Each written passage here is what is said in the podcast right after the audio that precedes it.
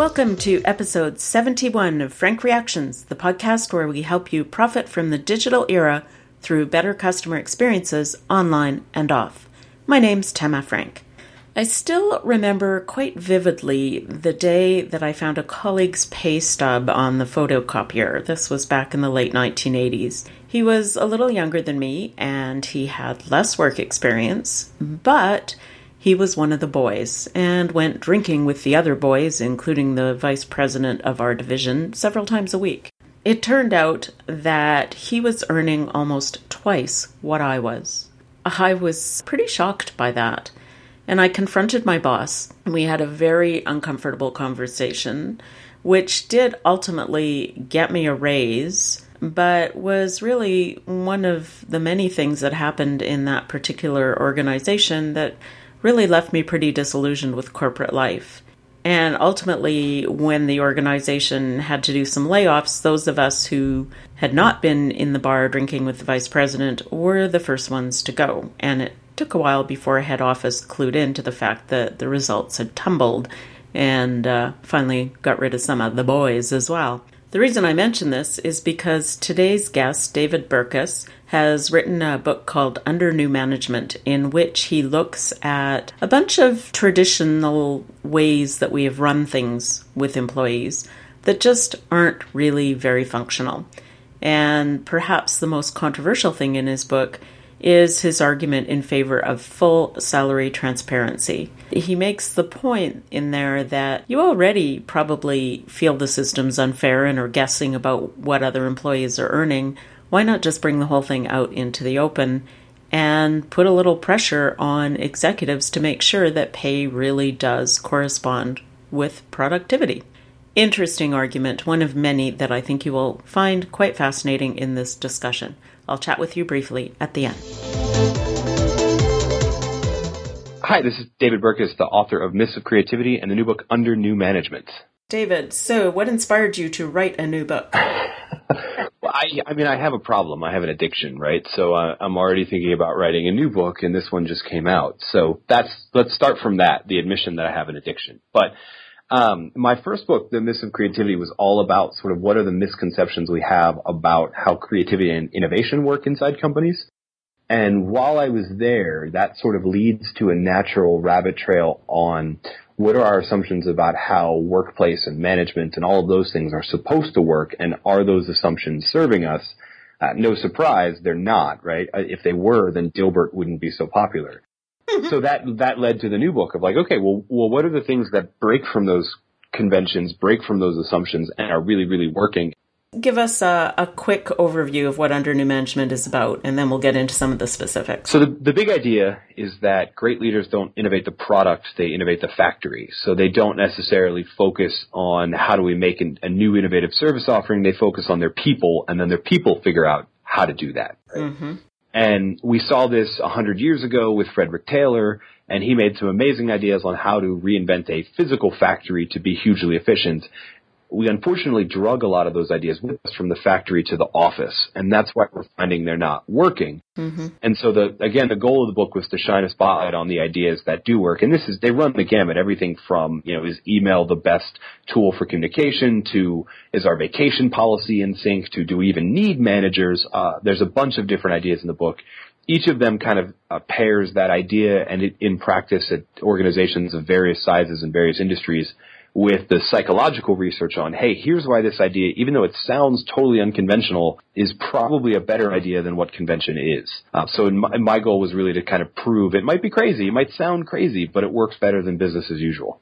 Yeah, I, I totally agree. I think a lot of the workforce structures we've got are designed for a factory based workplace, and that's not really what most of us have anymore. Although it's interesting because even some of the people I've spoken to who have factories have found that self managed work teams they can run a factory without having to dictate what hours you have to be there.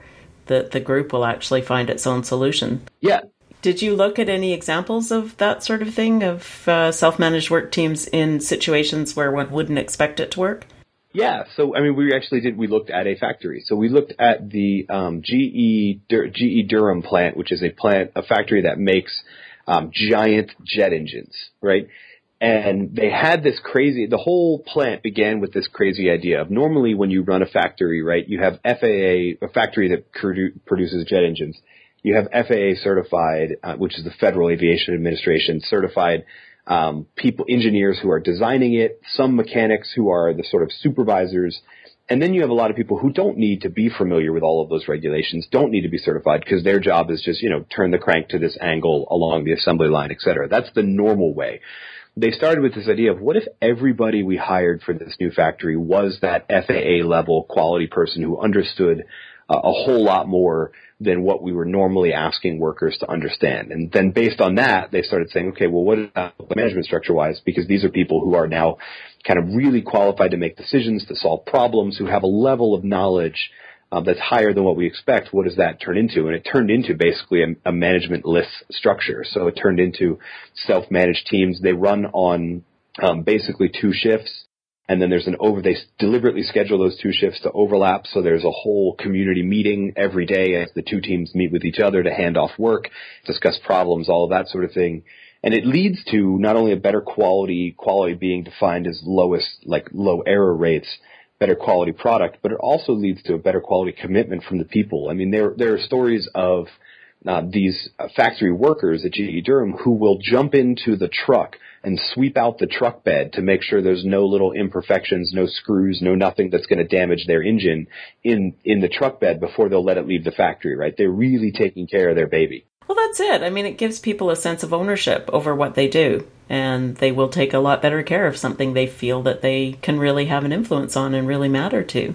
Yeah, totally. And I mean, one of the other assumptions that Taylor made was that people who were doing the labor were essentially too dumb to know exactly what to do. So it was management's job to decide what they should do and then just judge them on that. Well, most of the things, even inside of factories, like we've been talking about, most of them require such a level of understanding about how it all works and how it all fits together that that assumption's invalid anymore. And in fact, a lot of times what you see now is at places like GE Durham, at, at big making complex engines and those sort of things, the people who are working on the front line may understand it more than do the people who are in the office managing the whole thing because they're just looking at a spreadsheet mm-hmm. and somebody else is up to their elbows in a jet engine. Yep. And if that's the case, then the people on the front line probably can better manage their process than the people who don't really understand everything about how to make the product.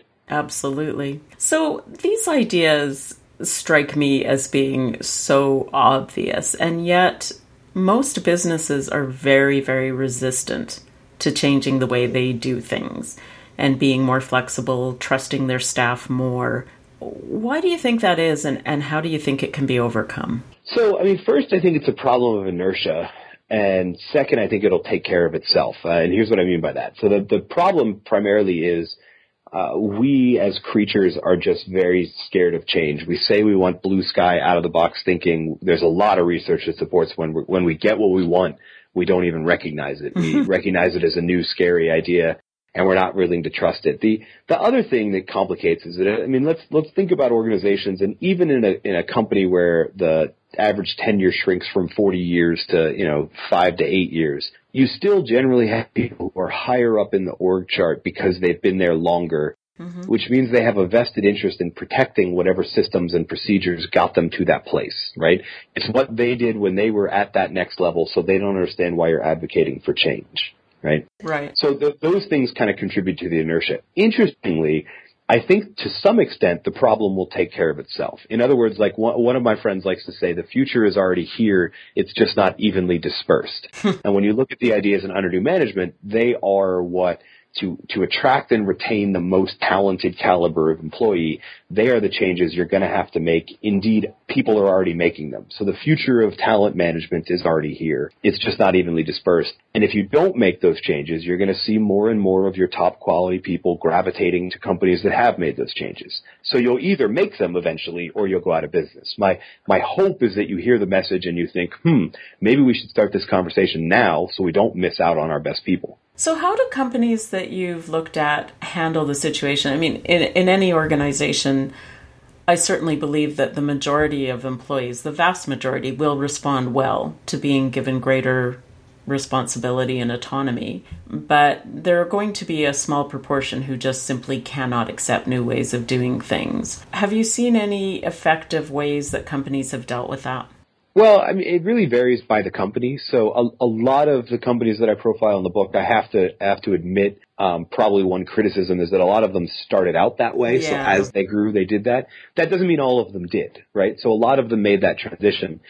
How they make that transition uh, varies from, you know, just senior decisions and this is what we're going to do um, to involving everyone in the conversation, leading discussions, town halls, moving forward, et cetera. And it really comes down to what the existing culture was. Okay. And I have to credit senior leaders on knowing what that was.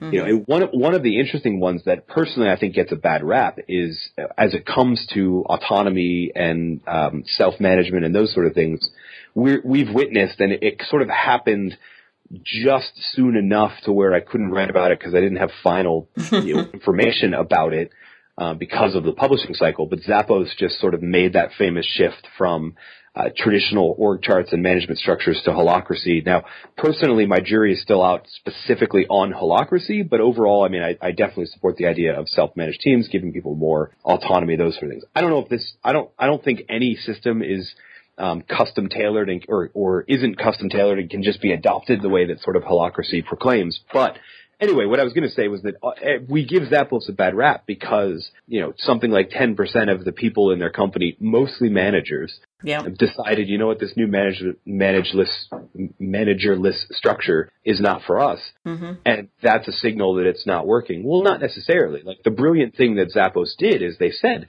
this is where we're going. This is where the majority, remember 90 something percent of people stayed. Yep. This is where the majority of support going. And we're going to make the transition easier for you by basically offering you a severance if you decide this isn't right for you. Yeah. So, I I mean, severances happen all the time when people get laid off. They very rarely happen when people say, I don't like where this company is headed and so I'm leaving. I find it amazing that they basically decided to say, we'll make that job easier for you if you decide your, your future's not with us.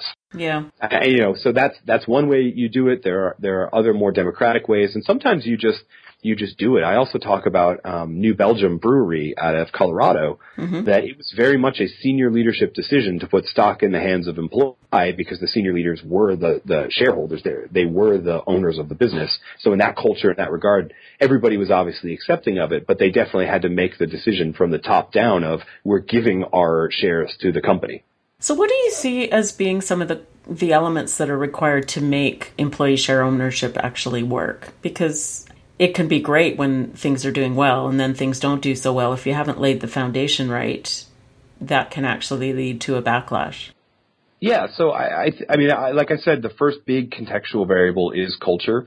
You know, if you if you have a culture that is already very much about cover your what whatever word you or whatever letter you want to use to to end cy. um, if it's very much about that, if it's very much about pushing work off to other people, meaning we don't we want to do as little work as possible. Um, if there's a lot of distrust between senior management and lower levels, then it's probably not going to work, right? So you have to do that culture piece first. Yep. And you have to gradually, as you're doing that culture piece, you have to sort of gradually turn up the dial on uh, perceived control and autonomy over the individual tasks of the work. So in other words, if you're not an organization that already has a culture um, where people are already have some level of psychological ownership, even if they don't have physical ownership, then it's probably not going to work. And then you still have to gradually turn up the dial on um, how much uh, control and how much autonomy you're, you're you're sort of giving them, right? Because there there very uh, there are examples of companies that say, I mean, let's use a small little thing like uh, moving from uh, regular vacation policy to unlimited vacation, which is essentially saying we trust you to make decisions about how much vacation time you take. It doesn't work at every company because some companies see some employees see it as oh no the company's trying to trap me for taking too much vacation et cetera so they don't they're they're so not used to having uh, control in that area that going from feeling like you have no control to here have total control it feels like a trap Yeah. Right. Yeah. so that transition has to be really gradual. And you see that in New Belgium, right? They they were originally a, a company where there were two owners, two founders, they had equal equity. Then they had a system where after one year of employment, you know, longer tenured employees gradually got equity. And then eventually it was just sort of the logical conclusion that we have brought this uh, team to a place where we can hit, fully hand off responsibility to the team. Uh, but it was a gradual process. You can't just sort of do it overnight, um, especially if your culture is not in place. Yeah, for sure. You talked about, okay, we've talked about the unlimited vacation thing. What about this whole concept? Uh, you, you mentioned holacracy, and like you, I'm, I'm not 100% convinced on that. It seems to me it's got an awful lot of rules and it's kind of more complex than it needs to be. What about the notion of managing for results or what's been branded the results only work environment? Yeah, so um, I guess I should back up. I am inherently skeptical of any program that says this will work at any company, just try it here, buy our, our book or go to our seminar, right? Yes. Um, the, the goals of a results only work environment are definitely uh, valid. The problem, again, goes back to um, do you have a culture that's willing to accept, wait, you mean my manager's not going to be watching to check and see what time I come in in the morning, what time I leave at night, those sort of things. Mm-hmm. Um, and so I think that that approach is best gradual. And as you as you go gradually for it, you're going to find the level that's right for you, right? So very few organizations who start trying to implement ROWE or start trying to implement holacracy can go from zero to exactly what's spelled out in the book or the seminar or what have you. Mm-hmm.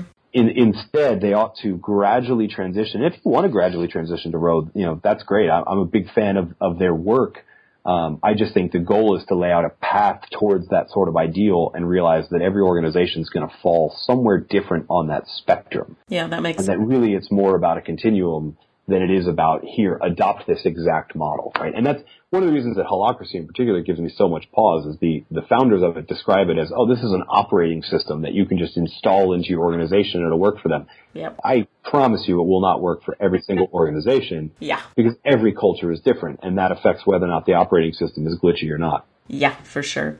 So I have two specific things that I, I wanted to question you about. One of them was the issue of full salary disclosure. That's mm-hmm. something that I think is still pretty controversial. And that was, and that's how you and I actually first got talking or writing, I guess, was in some experiments, they've found that, for instance, making CEO salaries widely available actually drove up salaries, increased the gap between CEOs and their workers rather than bringing it closer into line. So, talk a little bit about the salary issue and, and disclosure of salaries. Yeah. So, so first I, have got to make a statement that will not be popular, but hear me out. um, C- CEOs are tough because CEOs don't have any other peers inside the organization. Mm. That's that's not to say that they're better people or anything, but like the nature of the hierarchy means there's no one across the organization they can look at, right? Mm-hmm. So the only thing they have to do is compare themselves to CEOs in other companies. And you know, like our challenge with isolating out CEO transparency is that it happened alongside a gradual shift to uh, from regular salary to stock based compensation. Mm-hmm. Presumably because that would make them feel more like owners mm-hmm. and et cetera. But it turns I mean, stock prices are a weird thing to do this on because the stock price is essentially speculative, right? So we, we like, we love to assume that whatever the stock price is times the number of shares, that's what the company is worth not actually true. That's just what all of the people who own those shares believe the company is worth on that particular day. Right. right. And it can go up and it can go down. And when you, when you tie a CEO compensation to that, then the subtle message is, you know, your job is to raise the stock price. And that's true, but I think everybody would also say with the caveat of to not do it in a way that lowers the stock price down the road. Yeah. Right.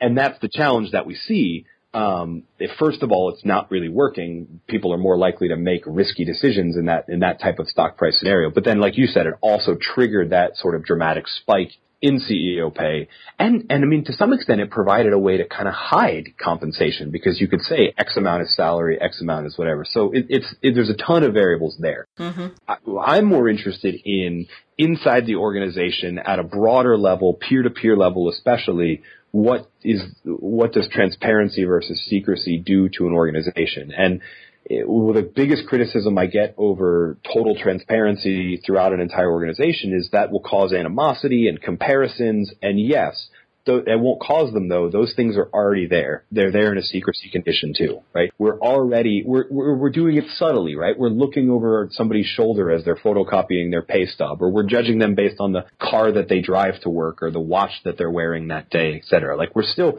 making judgments about what we think someone earns, right? And comparing that to what we think they're doing productivity wise. This is this is not a new phenomenon. We have 50 years of research uh, on this. It's it's referred to as equity theory. This idea that we are um, always making these comparisons between how hard we work and what we get paid to how hard we perceive other people to work and what we perceive them to get paid. Mm-hmm. What salary transparency does is it removes that perception and makes it known, right? So you, you still have this perception of how hard they're working, although in an, in a 100% transparent condition, you have sort of total salary transparency combined with sort of a team accountability. That means not only do you know for sure how hard somebody's working, you also know what they're getting paid. These, like I said earlier, these comparisons are already happening. Transparency just gives them the real data for it, right? Hmm. And so, and, but I, I also believe that, you know, most HR representatives in most organizations endeavor to have a fair salary system. Right. right? But I would argue that most employees don't believe their company has a fair system because they can't they can't see it all, right? Well, so and having done a lot of research on women's salaries in the workplace, uh, I think there is still quite a bit of unfairness that happens there because traditionally women have not bargained as hard on salary as men. Oh, I totally agree. And and there's, I mean, there's a couple other confounding factors too, but well, one thing I think is interesting is if you remove all factors and you just go soup to nuts, right? Mm-hmm. In the United States, you have um, 77 cents on the dollar, or, or you know, 77% of uh, what a man makes in a in a transparent condition. In the federal government in the United States, that lowers actually to 11 percent. Oh, right now, wow. like I said, there's there's some confounding factors and some things that if you do transparency, you also sort of do this. But there's clearly an effect there at narrowing it, right? So it definitely helps in that regard mm-hmm. um, in narrowing it. The other thing I think is really interesting, you know, in in the book I profiled um, Buffer, who was who is has like the the highest top tier of transparency. Yeah. And not just to the point of sharing internally, but actually externally. Everybody who gets uh, who works for Buffer their salaries posted on a website that shareholders or customers or anybody can look at. Hmm. And they also and they also post the formula. So here's how we calculate the formula. And there was there was an article the other day in, in Fast Company that was basically criticizing it. It said, "Look, this company has salary transparency, and they just figured out they have a wage gap problem." Yeah. Well, yeah, they did, but that's that's a victory for transparency. Yeah, exactly. Right? Because they they found out that information, and now they can take accurate steps to solve it. Which was what the actual. If you read the interviews with the people who were in the article, the headline was very much a gotcha. it, it, was a clickbait headline, but the real story was Buffer has total transparency. They realize they have a little bit of a gap because uh, in, in their case, it turned out to be like they have four factors that judge salary, and one of them is experience. And experience is basically like uh, take the person's word for it on how many years they've been in the industry. Hmm. And this kind of goes back to your negotiation piece. Women were more likely to sort of lessen the value of how much experience they had compared to a man who would say they have more experience than they really do, right? Right.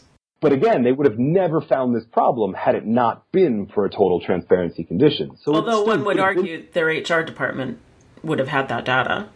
Well, true, true, but I mean, so so Buffer's a startup, so uh, HR department. But okay, fair enough. Right, but I mean, but you're right. But also, would their I mean, would their HR department bother to make the interventions to fix it and say you need to get a reduction? You need, I mean, a transparency condition makes it far easier to do the intervention to actually fix it. Absolutely, that makes sense. And that's that's really the challenge. Like I said earlier, I, I don't think very few people. This is the weird thing about the gender wage gap. Very few people you know, the far, far fringe argue that no, we really should have this. The argument is over how to fix it.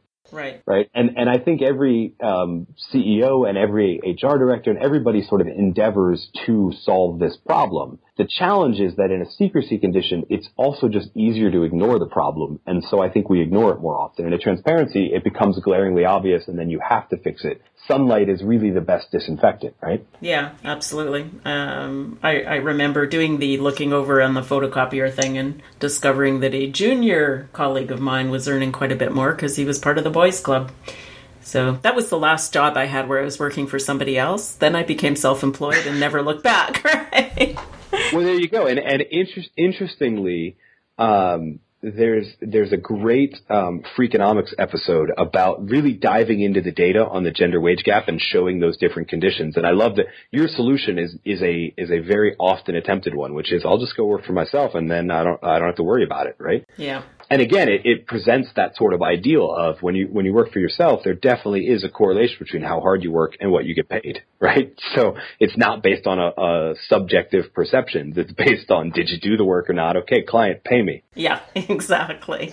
The other thing that I, I wanted to discuss with you is using teams and you talked about hiring processes and we all know that hiring processes are generally not very effective uh, we know that interviews are terribly ineffective at determining whether somebody's likely to do well on the job. And so there are some companies that are moving more and more towards involving all the potential employees, co-workers in the decision making. One thing that worries me a little bit about that is if you've got the team deciding who to hire, are you not running some pretty serious risks that they're just going to replicate themselves and that you lose out on diversity of viewpoint, of culture, of, of gender, of whatever? Uh, very, very true concern, and, and definitely a realistic one if you are already not a very diverse company, but and you're trying to intentionally increase it. Yeah. Um, if you already have that level of diversity, I don't think you have to worry about it, right? Because yes, they are going to try and replicate themselves, and that's sort of a good thing, right? Right. So I, I definitely agree with you. I think there's a level to which if if there is a very um, homogenous current group of employees, then you have to intervene and take steps to de- to decide who gets to be a part of the hiring decision, right? So. So I teach at a university and like most universities, there are more white males than there are anything else, right? yeah. Uh, and we do have, we do have committee hiring, but we have very specific rules on what the committee is made up of, both for um, demographic and ethnic diversity, but also even ideological diversity. uh, I mean, I teach in business, right? So everyone who's ever studied economics either goes to the side of Keynes or the side of uh, Frederick Hayek. Right. So we have to have somebody from both right. in the hiring process, or else the, the Keynesian is only going to hire Keynesians, et cetera, right? So we know these things, and then we can make those kind of deliberate steps to work. So I mean, you're definitely right. If there's a if there's a homogenous group, then you kind of have to make sure that the hiring team is not that homogenous, that it represents the level of diversity that you aspire to. Mm-hmm. If you've already hit that level of diversity, then you don't necessarily have to worry about that. The, the interesting thing to me just has to do with performance, right? That we are, I mean, prediction is just really hard. And so interviews and a bunch of other methods of picking who the high performers are going to be are really difficult. Yeah. It turns out that one of the biggest factors in an individual's performance are the resources supplied by the team. So it's it's not a question of letting the team pick who they want to work with. It's to me, it's really more about the individuals who are interviewing, giving them a chance to see this is the team you're going to work with. So does this team give you the same resources that allowed you to be a star at that previous company? Hmm. Uh, and I like, I, you know, I often like to remind people that we we tend to think of hiring as like a sales process, right? A person is interviewing for the job and they're hoping to make the sale and convince everyone to hire them. And really, it's it's not. It's a courtship. It's a dating process. The goal is for both parties to decide there's a future here. Yeah. So realistically, how much time do you think it's reasonable for companies to spend on hiring one person? Because if you're getting your whole staff involved, that's a lot of staff time. Yeah, and so we we we have to give the caveat again that it varies by company and all that sort of thing. One one interesting thing I think is this exact problem happened at Google, where they're they're notable for hiring as a team for involving tons of different people in lots of sometimes upwards of 20 interviews, et cetera. Mm. And they're also notable for keeping data on all sorts of things. And so they looked into the data, and basically what they found was that after four interviews, there was a dramatic reduction in how much um, additional predictive validity was added by an individual interview. It was something like uh, yes. you can make a decision with like 80% accuracy based on four interviews, and at five interviews you went from 80 to 84. it wasn't uh, worth it. right. So that so, but again, I mean that's something that honestly you have to sort of decide. I, I would say at a minimum, you should probably aspire to have yes the manager, and what, what we normally do is the manager and then the manager's manager. We should probably go the other way. The manager one to two people from that peer group. Hmm. And then if possible, one of the things I love about Google is they look at, hey, this is the position. So if you do well in it, it will probably lead to this new position three to five years from now. So who would your future subordinates be? And let's get someone from that group to the table. Oh, that's uh, interesting. So that, that would be the ideal, right? Minimum is is upper peer group and then lower, mm. right? Mm-hmm. That's probably not going to happen. So I would be happy just shifting one tier down. Normally we go direct manager and then the manager's manager. Let's take those two and shift them down and go manager and then peers yeah. at a, at a minimum. So with all the ideas that you've put out in your book, which one or is there one in particular that gets more pushback than others? Uh, the, the salary transparency one definitely gets a lot of pushback. Yeah. Um, I get that. Like it, it's it's an uncomfortable feeling. Although I, I can tell you it's cultural. Like there are there are countries where everybody's tax returns are publicly available, right? Really? Yeah, yeah. I forget which Scandinavian country, but it's one of them. Cool. I, I've just kind of had it with allowing the gender discrimination, the sense of unfairness. I mean, even if it's not a gender thing, I think most people, even though their workplace is trying to pay fairly, most people assume it's not. And I've just kind of had it with that discomfort. Yeah. And so, yeah, sharing salaries might be uncomfortable, but not doing it is way more uncomfortable. And that's kind of the argument that I want to make is we have a trade-off here of two different uncomfortable things. One leads to a better outcome than the other, so we ought to be switching. Oh, absolutely. I mean, if you see if there is that transparency, then it puts pressure on where, for instance, there have been bad hiring decisions and somebody's still there but not productive. It it brings that much more into the open. Right. Is there, we've pretty much run out of time here. Is there anything that you wish I'd asked you and I haven't? Hmm, that's a really good question. no, I mean, I, am not sure it's the exact question. Um, I, if we could, I'd love to answer the question I know listeners are, are having, which is kind of like, why should we make this switch? The old ways are working. And we already kind of talked about the future is already here. It's just not evenly dispersed. But you know, I, I really want to encourage people. I, I alluded to this earlier that I loathe any any solution that goes this will work at every single company, and I get that won't happen. Mm-hmm. My encouragement is just to look at these ideas, and in each chapter is a different idea, but also a range of different companies that are implementing the idea. And the goal for that is to send the message that there are multiple different ways to attack this problem yep. with a solution that's in line with each other. And so even if everything we've talked about in the last, you know, half hour doesn't resonate with you because you'd say that exact way won't work at our company, think about the principle behind the practice or the policy, and there's probably a way to do make a change that's in line with that principle, and that's the real goal. Just wanted to start with one little clarification of something David had said in there. He talked about women earning in the United States on average 77% of what men do. But in the government, uh, he commented that lowers to 11%. What he meant was the gap lowers to 11% versus the 23% that it is where there is not full pay transparency. If the ideas we discussed on this episode resonate with you, I do recommend picking up a copy of David's book, Under New Management. And also, I think you will quite enjoy my new book, PeopleShock The Path to Profits When Customers Rule, because I discuss a lot of those same things in there fundamentally, we both agree that the way the workforce has been managed for the last 50 years or so is no longer functional. And organizations really have to make some pretty major changes very soon, or they will be, as I put it in my book, people shocked and will be the ones that don't survive. Speaking of the book, if you have not already signed up, I would suggest you head on over to peopleshock.com and sign up to be on the PeopleShock Insiders list. There you will get the introduction and first chapter of the book free right away, and you'll be getting some bonuses over coming weeks.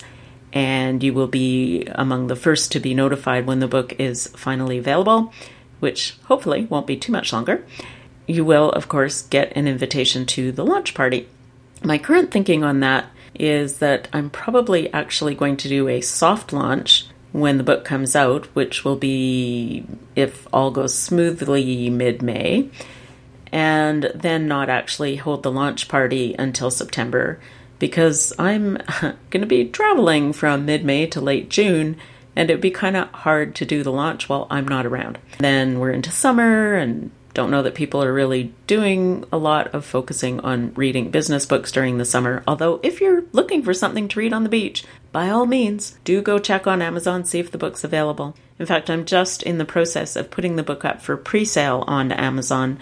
And what I'll be doing is anybody who pre orders the book, just send me your receipt and I will immediately send you an electronic copy of the book. So you'll end up with the early electronic edition as well as whichever version you choose to buy online. So if you want to take advantage of that, I believe right now it is listed on Amazon.ca and should be on .com within the next day or two. Just send a copy of your receipt to Tema, T-E-M as in marketing A, at frankreactions.com. I would love to hear your feedback on this podcast episode or anything else. So you can always reach me at that email address or on Twitter, simply at Tema Frank, by phone at toll free 866 544 9262. That's all for today. Have a wonderful week. Bye.